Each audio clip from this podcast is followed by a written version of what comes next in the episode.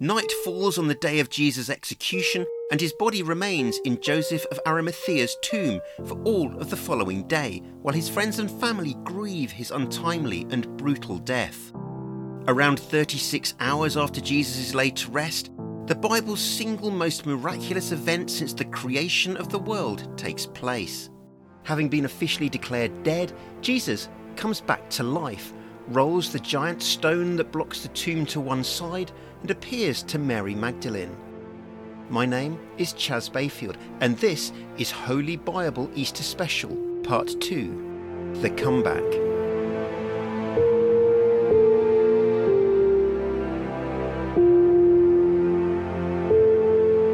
Welcome back to this part two of the Wholly Bible Easter Special.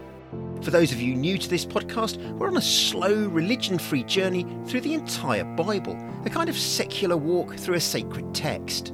This may be confronting to some religious people, but my belief is that the Bible belongs to everyone, not just you. As for me, I'm an advertising creative director who is fascinated at how influential this one book has been on Western art, culture, and everyday life. But I know that many of you flinch at the thought of opening an actual Bible. My podcast hopefully opens the book up to you and allows you to make your own decisions as to whether any of it is still relevant in the 21st century. With that, let's head back to Golgotha, where, if the four Gospel writers are to be believed, supernatural events have just begun to unfold.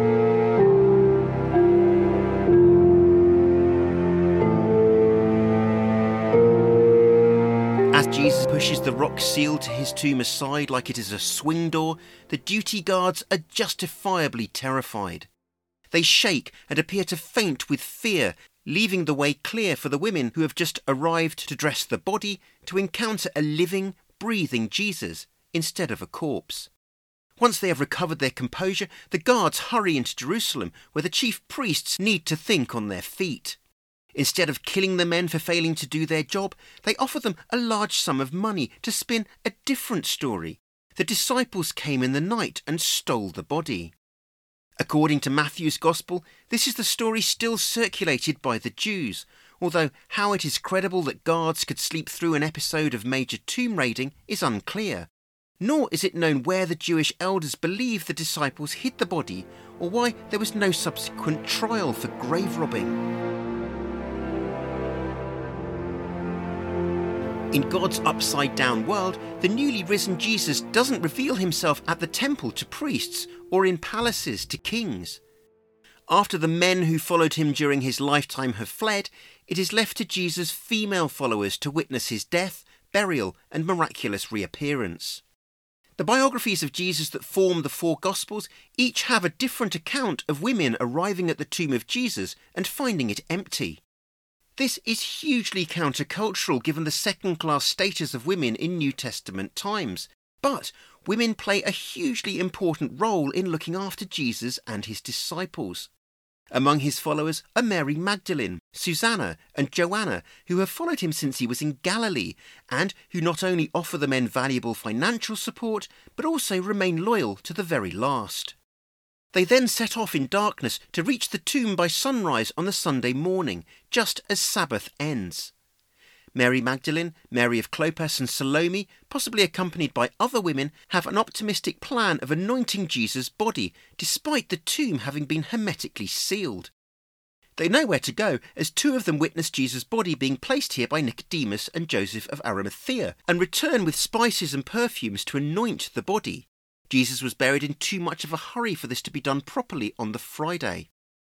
When they arrive, there is an earth tremor, possibly an aftershock from the quake that occurs during Jesus' crucifixion two days earlier.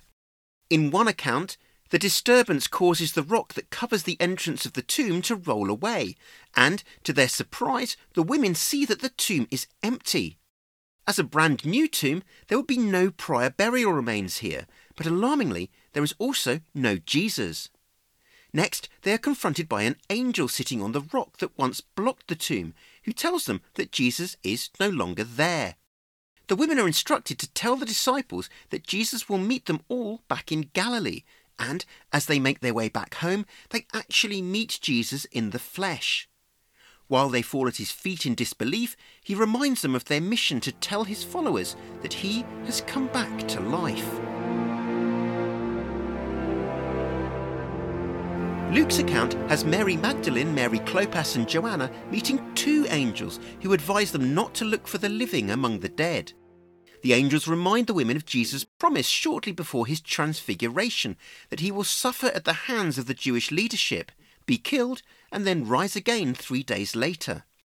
Realizing that this must be what has happened, they run off to tell the disciples what they have just seen. The men don't believe a word of it until Peter runs to the tomb himself and sees the linen grave clothes, but no Jesus. John's Gospel has Mary Magdalene finding the tomb empty, then running back to fetch Peter and John, who then find the linen that Jesus' body was wrapped in. In this account, Mary remains outside the tomb crying while a man comforts her. Too distraught to think straight and believing the man to be a groundsman, she tells him that Jesus' body has gone missing at which point he calls her by name and she realizes that he is Jesus. Possibly because she is clinging to his feet, he tells her not to hold on to him as he needs to ascend to heaven to be with God. Instead, she should go back to the disciples and tell them that this is his plan. Overjoyed, she runs to the house where the eleven men are staying to tell them the news. The fact that there are three different eyewitness accounts of the first sighting of Jesus has given atheists a field day. However, most eyewitnesses to an event have different testimonies, and any court that hears multiple witness statements that are identical might assume that the witnesses have agreed on their story beforehand. Furthermore, in New Testament times, a woman's testimony is not worth the paper it is written on, or the breath used to speak it. It is unusual then that all the accounts of Jesus' resurrection have him appearing to women and not men. Christians find this hugely encouraging. In the same way that no fictional leader would have two disciples with the same name, two Jameses, this leader would not show himself to women who risk not being believed when they share the news with others, particularly not women who all appear to be called Mary. Yet again, it appears that God favours the lower and the less, a message of hope that has ensured Christianity's popularity with millions who identify with not being at the centre of power. The resurrection at the heart of Easter is the pivotal moment in the New Testament, if not the whole Bible.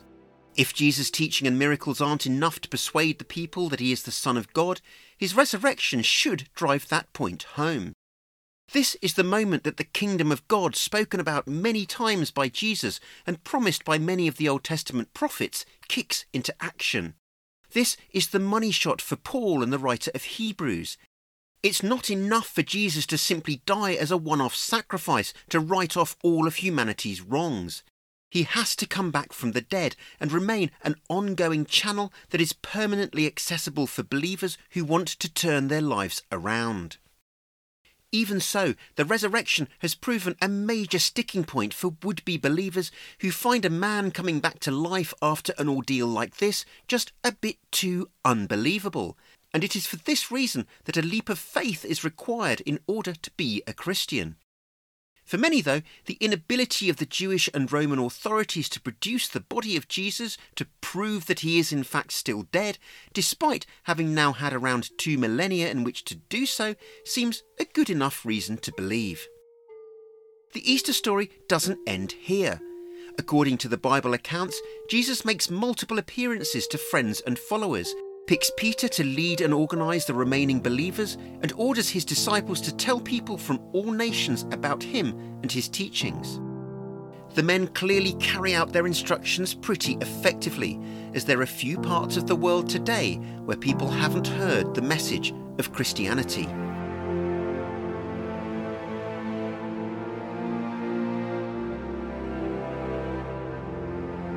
Wholly Bible is written and produced by me, Chas Bayfield, with music by Michael Auld and Jon Hawkins Music. Cover art is by Lisa Goff. Feel free to follow us on Twitter or Facebook. Just search Wholly Bible. That's W H O L L Y B U Y A B L E. And if you like what you're hearing, feel free to give us a five star review wherever you're listening. Thank you.